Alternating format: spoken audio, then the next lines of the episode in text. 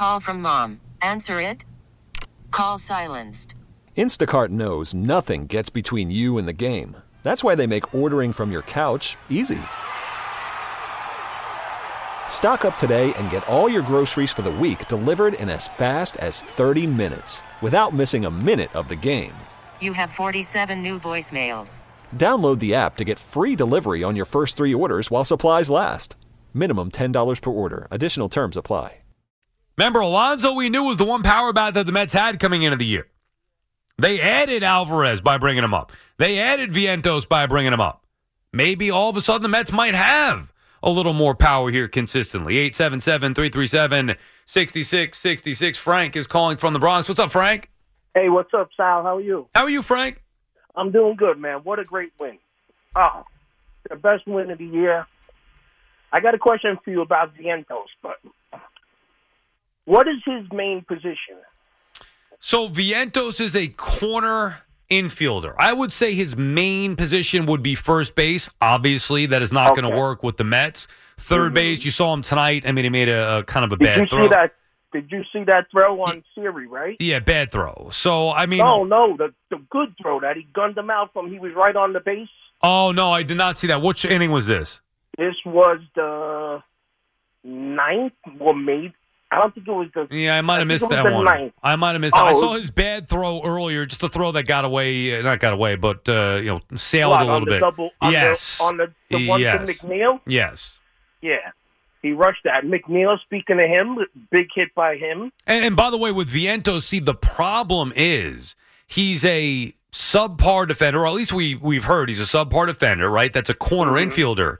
But the Mets, Okay. the Mets have Alonso and Baty, so they're set at the corners, which is why we say that for the Mets, Vientos should be the primary DH. It seems though like they may play him a little bit at third, maybe give Alonso a breather uh, at first, and then have him DH. That's probably what Vientos is going to be. Yeah, if you could pick up that throw on Siri, it was. I'm, I think it was like the ninth inning.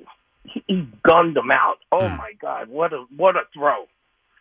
And um, one more thing for you, not to put a cloud on this whole thing, but have you noticed in the last few games maybe a ball hit to right center, What happened? a ball hit to like right center? Say, I've seen this like two or three times this week. Right. And it seems like, you know, Marte's obviously faster than Nimmo, but I don't think Marte's giving his all out there. Well, you talking about you talking about one that dropped today. I thought it should have been caught by Nimmo. I feel I feel like Marte getting there first. Nimmo is kind of giving up on it because so they don't collide. I, I don't know exactly what was going on there. I do know what play you're talking about, Frank, and thank you for the call. Uh, I'm not going to go nuts over it, but Marte has been bad. Look, Marte has just looked he's looked terrible this year. There's no other way to say it. So whether it's him coming off the injury, who knows what's going on with him, but he's looked terrible at the plate and he's looked terrible in the outfield. And that's a problem. I thought Nimmo though should have gotten to that ball. That ball hung up there a while. And maybe you're right. Maybe he was expecting Marte to make a better play on it. He slowed up a little bit. Uh, maybe just the way that it was close up against the wall, they didn't get to it. Look, this win does not erase all of the problems for the Mets, but it can hopefully give them some confidence and some energy and build some excitement around a team that has looked lifeless against the worst teams that baseball has to offer.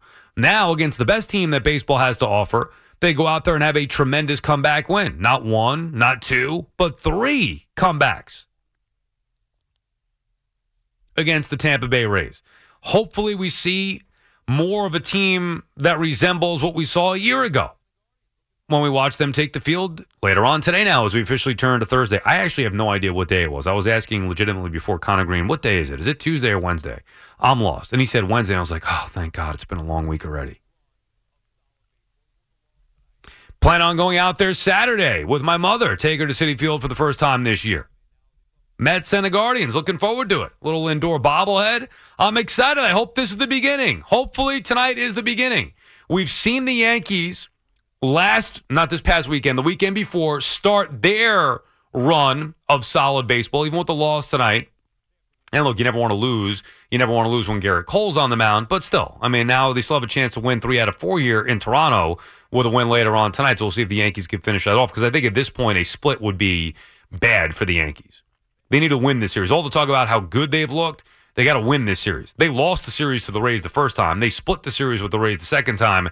They have to win this series. So it's a big one tonight for them.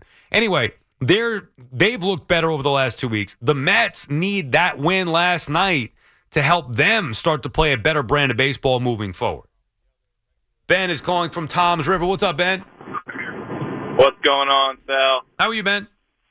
I'm good, man. Just leaving the Mets. Well, not just leaving, but on the way home from the Mets game, stayed the whole time. Nice. Um, the reason I wanted to call, perhaps the biggest reason that baseball is so beautiful is the differences from the other regular sports. There's no goal, goals on either side of the field, up and down, all that. It's different. Part of that difference, there's no timer. 27 outs.